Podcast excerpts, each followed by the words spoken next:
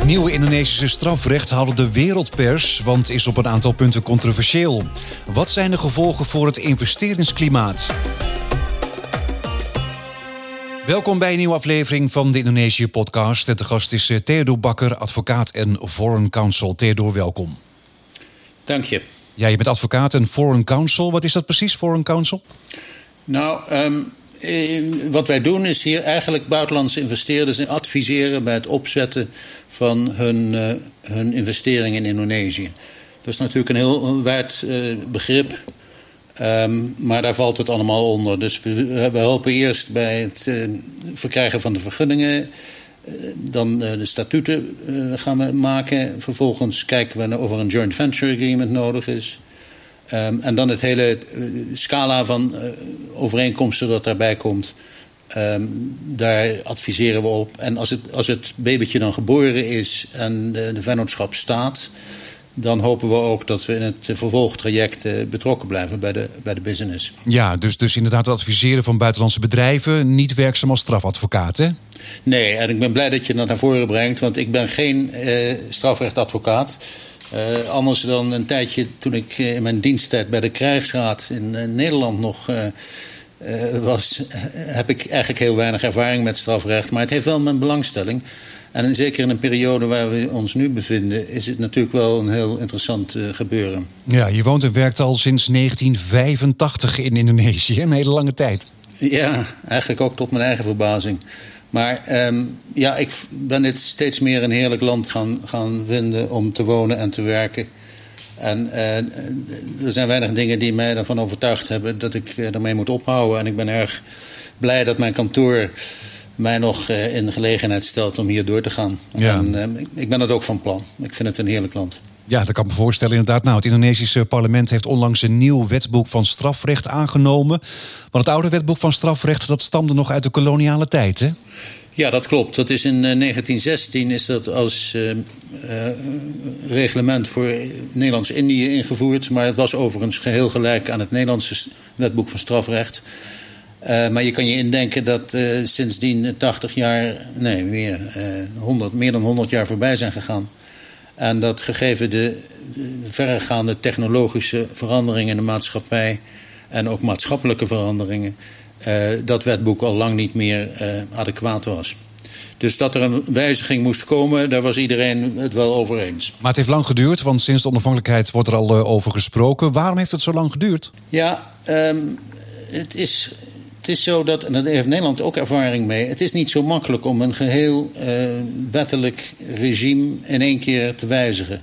We hebben dat al 50 jaar geleden meegemaakt in Nederland met de invoering van het nieuw burgerlijk wetboek. Um, uh, maar elk systeem van wetgeving dat fundamenteel is en dat allerlei vertakkingen heeft naar andere aspecten en andere hoeken van de samenleving, is gewoon erg ingewikkeld om dat in één keer te veranderen. Bovendien was er in Indonesië altijd controverse over welke kant het op moest gaan.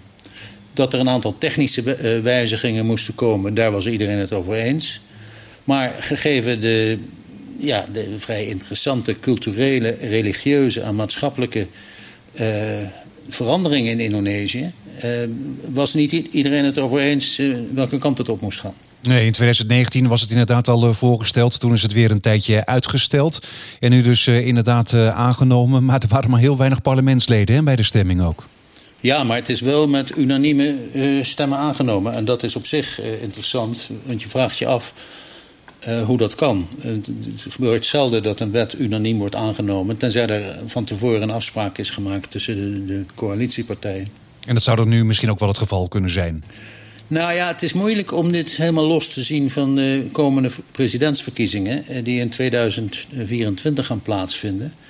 En in Indonesië is een bepaalde geschiedenis, of een history heet dat in het Engels, dat er deals worden gemaakt ter zake van uh, toekomstige regeringen, ter zake van coalitiepartijen. En uh, ja, sommige mensen denken dat je dit niet geheel los kan zien van een, een veel bredere uh, politieke uh, achtergrond. Nu gaan de veranderingen pas over drie jaar in, hè? op 6 december 2025. Waarom pas over drie jaar? Ja, dat is een goede vraag. Ik heb het antwoord daar niet op. Ik denk dat men uh, zich bewust was dat dit een controversiële wetswijziging was. Controversieel in eerste plaats al omdat het zo'n massief nieuw wetproduct is. Uh, het is iets meer dan 600 artikelen. Gegeven ook het feit dat er ehm, niet een behoorlijke socializing heeft plaatsgevonden, denk ik dat de parlement het goed heeft gevonden om uh, een adempauze in te lassen. Daarbij komt ook dat we hier in Indonesië een uh, zogenaamd constitutional court hebben. En bij controversiële nieuwe wetten is het schering en inslag dat er bepaalde groepen naar de constitutional court gaan om een aantal bepalingen die hun niet goed ligt, om die te laten toetsen door, door dat orgaan. Nou, in dit geval staat de pers er al vol van dat dat zeker gaat gebeuren. En uh, dat kan door diverse partijen worden gedaan. En ik denk dat het gewoon een inzicht van praktische, van praktische aard is. Dat men heeft gezien van ja, we kunnen die wet nou wel gaan uh, invoeren per morgen. Maar misschien moeten we even wachten wat de, de Constitutional Court ervan gaat zeggen. Nou, het nieuwe wetboek van, van eh, strafrecht heeft ook de internationale headlines uh, gehaald. Vooral het strafbaar stellen van uh, seks voor het huwelijk werd daar besproken. Elke krant schreef erover. Maar ja, het is maar één van de omstreden nieuwe regels. Hè? Maar ja, goed, laten we dan daar eerst maar eens over beginnen. Het is een wet die ook geldt voor buitenlanders. En waarom eigenlijk deze wet? Nou, ik ben blij dat je dat ter sprake brengt. Want dat, dat is inderdaad zo. Waar je mee begon, dit is een veel verstrekkendere wet dan die alleen met met de bonking ban, zoals uh, de Australiërs dat zo treffend hebben uh, uitgedrukt. Nee, er staat veel meer in die wet. En ik hoop dat we er tijd hebben om even naar zeker, die andere zeker, ja. uh, aspecten te gaan kijken. Want een van de onderwerpen die je me hebt gevraagd toe te lichten... is wat nou eigenlijk de, de impact zal zijn op het, op, op, het bedrijfsleven, op investeerders. Um, en daar komen we dus straks toe. Ja, die wet wist iedereen die zou ooit worden gewijzigd. Alleen wat niet duidelijk was in welk opzicht en tot welke, uh, hoe verregaand dat zou zijn. We waren al lang gewend hier in Indonesië aan wetgeving met een religieuze of culturele aard. We hadden, tien jaar geleden hebben we de, de law on pornography gehad, uh, die zeer omstreden was.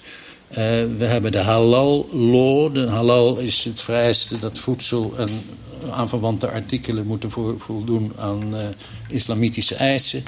We hebben het verbod op apostasie gehad. Dus het verbod dat je mensen niet mag overtuigen om geen religie te hebben. We hebben ook in de praktijk gezien hoe um, de gouverneur van Jakarta um, gevangen is gezet vanwege. Blasfemie. Blasfemie, dank je. Um, en um, we zien ook regelmatig foto's van vrouwen die uh, met de zweep worden geslagen in Aceh. Dus als je hier een tijdje zit, dan eerlijk gezegd krijg je wel een beetje eelt op je, op je ziel. In die zin dat je je realiseert, ja, dit is een andere samenleving met andere uitgangspunten. Dat betekent niet dat je dat maar gewoon moet, klakkeloos moet accepteren, want er is natuurlijk een mondiale uh, ontwikkeling die zegt van ja, Indonesië, G20, eh, belangrijke e-, economie, die moet natuurlijk ook anderszins dan alleen in terms van dollars, moet die mee eh, met, met de ontwikkeling in de wereld. Meer internationale regels. Ja, je begeeft je dus in het spanningsveld van wat is. Um, uh, wat is strikt genomen uh, de taak van de wetgever en wat is uh, aan de andere kant de invloed van belangrijke maatschappelijke stroming in het land. Maar ja, goed, inderdaad, dat, dat, dat strafbaar stellen van, uh, van seks voor het huwelijk. Hè. Je kunt er een jaar straf voor krijgen. Maar ja, sommige media vergaten te melden dat, uh, dat uh, ja, alleen naast de familie een klacht kan indienen. Um, is het dan daarmee ook een soort van compromis? Het is zeker een compromis. Um, het is dus een klachtdelict geworden, zoals wij dat in het Nederlands noemen. dat betekent dat de officier van justitie niet tot vervolging kan overgaan dan nadat er een klacht is geweest van of de ouders of de echtgenoot of de kinderen. Nou, um, kan je zeggen van, nou ja, daar hoeft zich niemand zich zorgen te maken. En uh, ik heb ook koppen gezien in Australische uh, kranten die zeggen van, ja, we kunnen gewoon doorgaan met uh, wat we deden. Dat is volgens mij niet helemaal juist. Ik denk dat een belangrijke negatieve effect uit zal gaan op de hotelindustrie. En je moet je weten, de hotelindustrie die is natuurlijk het laatste drie jaar heeft die enorme klappen gehad door COVID. Uh, zeker hier in Bali uh, zijn er tientallen, zo niet meer, uh, hotels dichtgegaan. En die krabbelen nu weer naar boven. in een poging om het, de gro grote verliezen terug te brengen. en ook hun personeel, wat ze dus gewoon naar huis hebben gestuurd, weer opnieuw um, aan te nemen. Hier heeft niemand op zitten wachten. Want wat is het juridische. En nogmaals, dit heb ik van een Indonesische collega, maar het komt mij vrij overtuigend over. Het mag dan wel zo zijn dat het een klachtdelict is, maar het, is ook, het blijft een strafbaar feit. En via de theorie van de medeplichtigheid kom je dus vrij makkelijk tot de conclusie dat een hotel, als die zonder enige pogingen om dat tegen te gaan, de gelegenheid zou bieden om dit strafbaar feit te laten uh, optreden in, in hun kamers, dan zou het wel zo kunnen zijn dat het hotel daadwerkelijk ook medeplichtig wordt geacht aan um, het verbod om buitenechtelijke gemeenschap te hebben. En dat zou dan betekenen dat hotels zouden moeten controleren of stelletjes die binnenkomen wel getrouwd zijn? Ja, ik denk het wel. Ja, als ze voorzichtig zijn, dan zou, zou ik ze dat aanraden. Ja. Maar aan de andere kant, inderdaad, op Bali wordt ook al gezegd zo van uh, uh, ja, deze wet heeft geen gevolgen voor uh, toeristen. Elke toerist kan gewoon hier naartoe komen. Ja, maar de vraag is of degene die dat zegt wel goed in de wet heeft gekeken. Want um, ik ben het met je eens hoor. Het, het, uh, het, jonge stelletje, ongetrouwd, die met een leuke uh, vakantie in Bali komt. Waarvan ze weten dat ouders nog iemand anders daarover gaat klagen, dat ze samen een kamer delen. Die zullen niet, hier geen last van hebben. Maar we weten niet waar dit precies vandaan komt. Um, dit komt natuurlijk toch uit de uh, dogmatisch-islamitische hoek.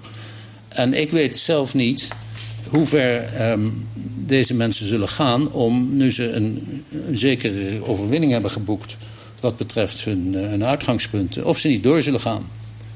En daar ligt, de grote, daar ligt de grote onzekerheid die ik zie. En het ligt misschien ook anders als een van de twee Indonesisch is, hè? Ja, je zegt dat terecht. De wet is ook van toepassing op buitenlanders. En ja, ik geloof niet dat dat veel zal uitmaken. Je kan zeggen van ja, buitenechtelijk uh, verkeer zal uh, meer plaatsvinden met buitenlanders. Maar ik weet niet of dat juist is. Ik denk dat er. Uh, het is een groot land met 250 miljoen inwoners. Mm -hmm. Daar gebeurt natuurlijk wel eens wat. Ja. In westerse ogen slaat deze wet misschien helemaal nergens op. Ik bedoel, de overheid zou zich niet moeten bemoeien met iemands privéleven. Zo denken wij erover. Maar aan de andere kant kan je misschien ook zeggen... als het past in de cultuur en het is democratisch aangenomen. Ja, nou, een van de, een van de commentatoren die waarvan ik net een stuk heb gelezen... die zegt van... Uh, deze wet had niet op deze manier tot stand moeten komen... want het verliest uit het oog dat er een werkingsgebied van wetgeving in het algemeen is dat op de privésector plaatsvindt en dat op de uh, publieke sector plaatsvindt. En uh, als je die lijn van denken doortrekt, dan denk je van ja, wat heeft de overheid ermee te, maken uh, wat er uh, s'nachts in een hotelkamer gebeurt? Ehm, dat is eh, als je hier langer woont, dan eh, realiseer je dat de scheiding van machten hier niet langs de lijnen loopt zoals die in eh, West-Europa lopen of in Noord-Amerika.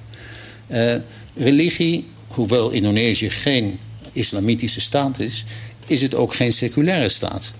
Dus um, je kan niet ontkennen dat belangrijke um, groeperingen in de samenleving en vergeet niet, de islamitische groep is 85% van de bevolking hier. Dat die hun um, gevoelens willen zien um, weerspiegeld in de wetgeving op een land. En dat speelt met name in deze uh, strafrechtelijke bepaling. Want ik heb een beetje met mijn vrienden, mijn Indonesische vrienden, uh, gesproken. En die zeggen van ja, het komt eigenlijk uit een bepaalde hoek van de uh, dogmatische islam. En dat is het salafisme. Uh, het salafisme is een uh, Indonesische religie, niet alleen Indonesisch, het is een islamitische religieuze beweging die helemaal teruggaat naar de geboorte van Mohammed. En die um, heel erg streng aan formele wetgeving en, en regelgeving hecht.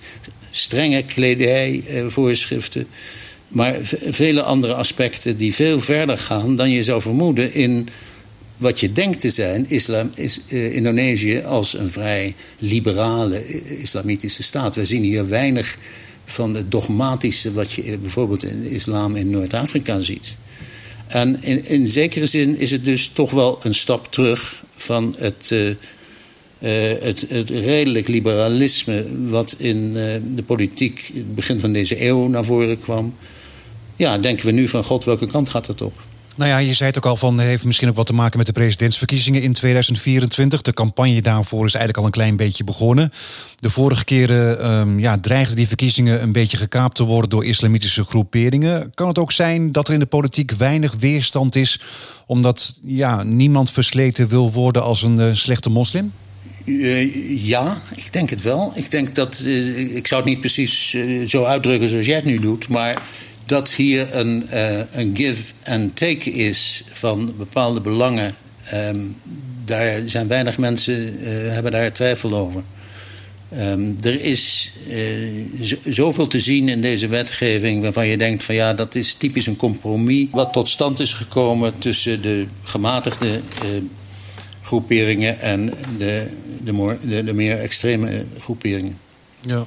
Maar zijn nog strengere regels daarmee misschien ook wel voorkomen? Want bijvoorbeeld een eh, verbod op homoseksualiteit heeft het uh, niet gehaald. Alhoewel je natuurlijk het verbod op seks voor het huwelijk ook zo zou kunnen zien. Want homo's kunnen natuurlijk niet trouwen in Indonesië.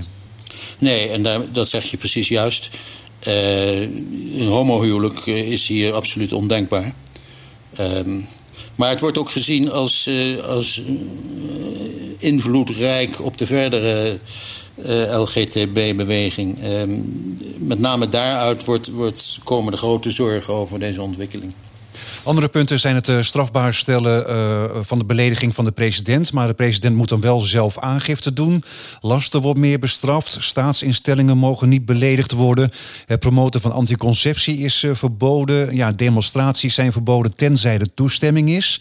Je mag ook je geloof niet meer de rug toekeren. Ja, dat zijn nogal wat regels, hè?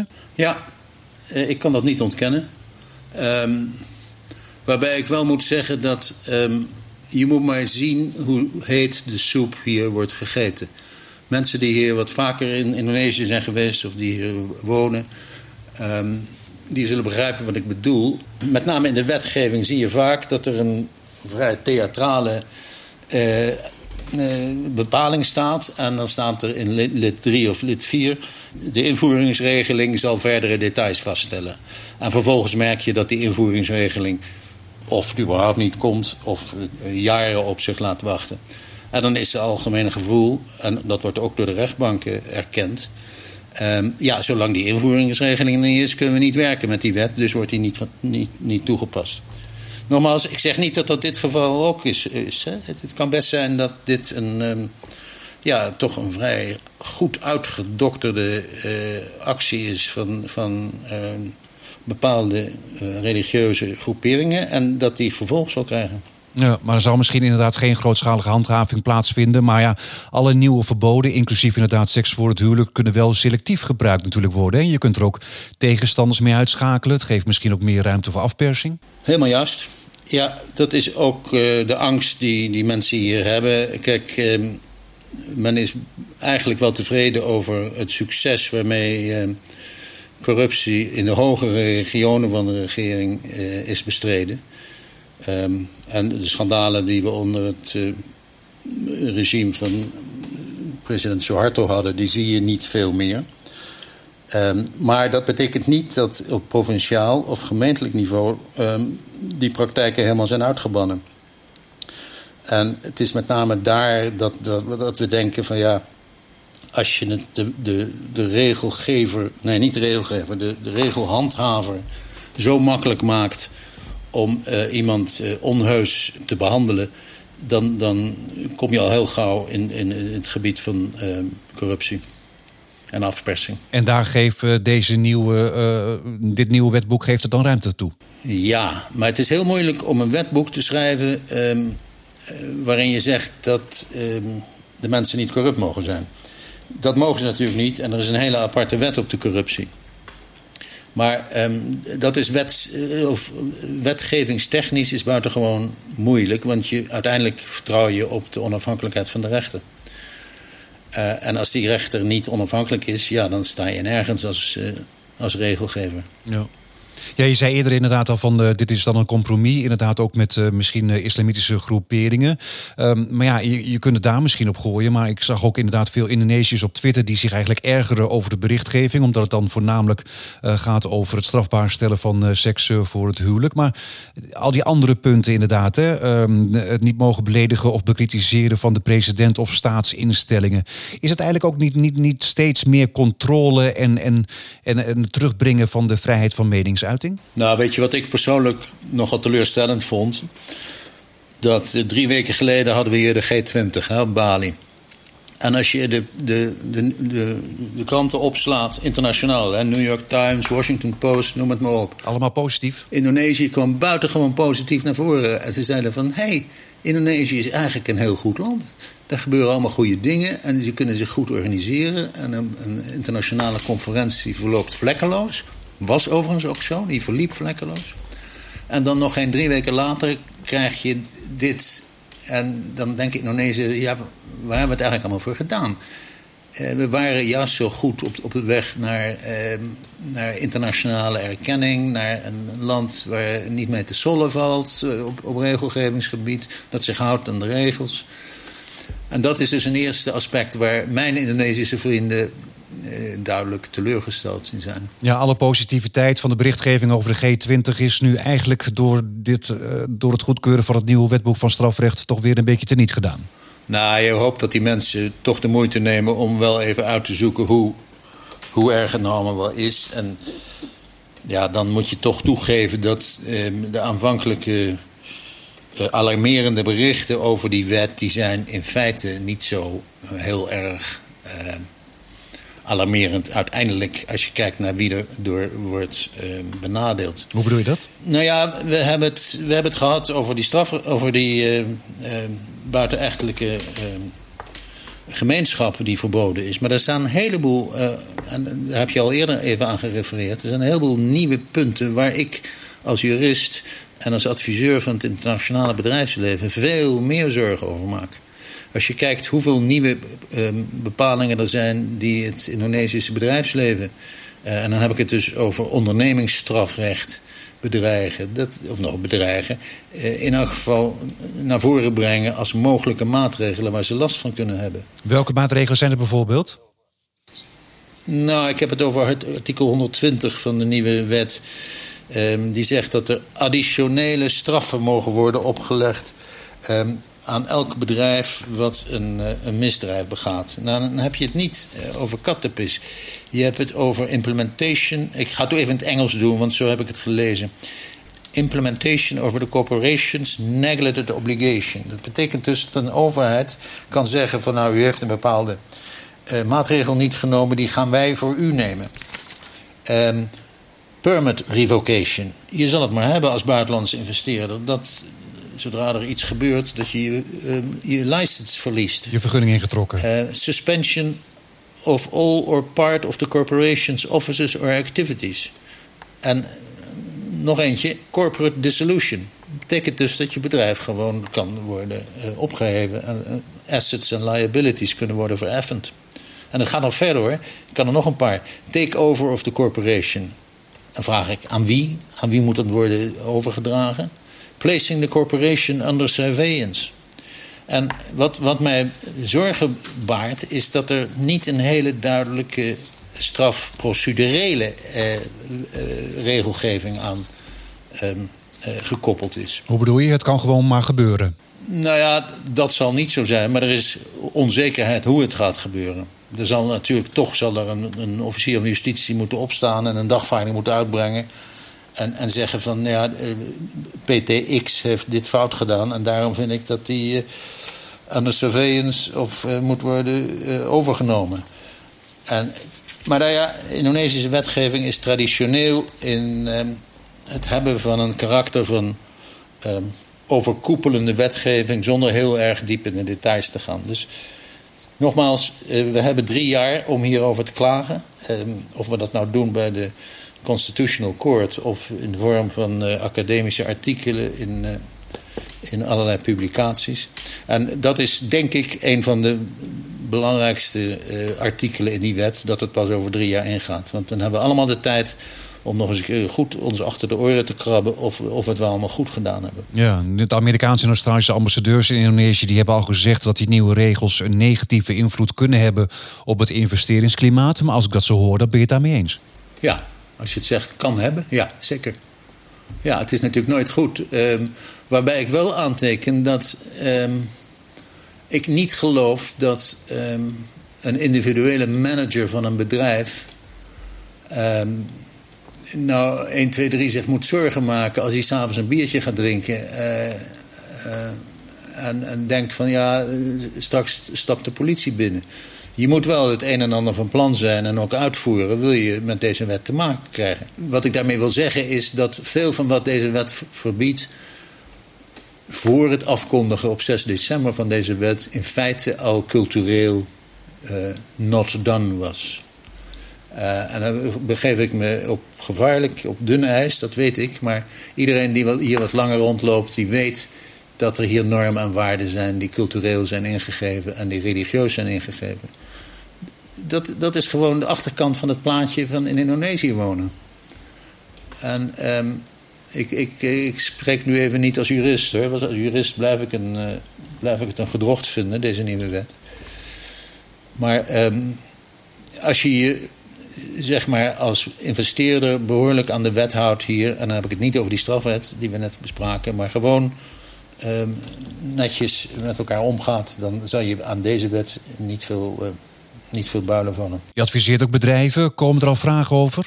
Nee, nog niet. Maar wacht even, de wet is dus heel, heel jong. En ik denk, wij zijn nu, we hebben een. een uh, een nieuwsletter erover gepubliceerd. En als, eh, als uh, degenen die hier naar luisteren daar interesse in hebben, dan zullen we die graag aan hun opsturen. Um, en daar gaan we even in op wat onze conclusies zijn uh, na, eerste na eerste lezing. Um, ik denk ook dat zeg maar de lokale managers dit naar hun hoofdkantoor hebben gestuurd. En zeggen van ja, dit is wat, we, wat de lokale commentatoren vinden. Maar dit is de eerste stap van een, van een hele lange uh, een hele lange procedure. Ja, maar Indonesië wil in 2045 de vierde grootste economie eh, in de wereld zijn. Um, ja, alles is er eigenlijk ook om dat voor elkaar te krijgen. Gaat dit toch een voor vertraging zorgen? Nou, dat weet ik niet. Ik, ik, ik, ik, ik heb die voorzienigheid niet. Um, maar als ik het nu bekijk, is um, het effect beperkt tot een aantal bepaalde groepen en een aantal bepaalde onderdelen van de maatschappij. Ik kan op andere ontwikkelingen nog um, even becommentariëren. En dat is bijvoorbeeld, die hebben niet in Indonesië plaatsgevonden, maar in Brussel. Waar precies op dezelfde dag um, de EU een ban heeft uitgevaardigd op de importering van producten. die uh, tot gevolg kunnen hebben dat ze de ontbossing bevorderen. Ja, alle producten die bijdragen aan ontbossing die worden verboden in de Europese Unie. Ja, en dan zou je misschien herinneren dat we hier een enorme discussie hebben gehad over de palmolie. Um, maar twee opmerkingen daarbij. Die hele uh, om het zo maar eens te noemen, die kwam uit de koker van het Europese parlement. Deze maatregel komt van de commissie. En dat betekent dus dat die direct uh, vertegenwoordigt uh, de visie van uh, de lidstaten.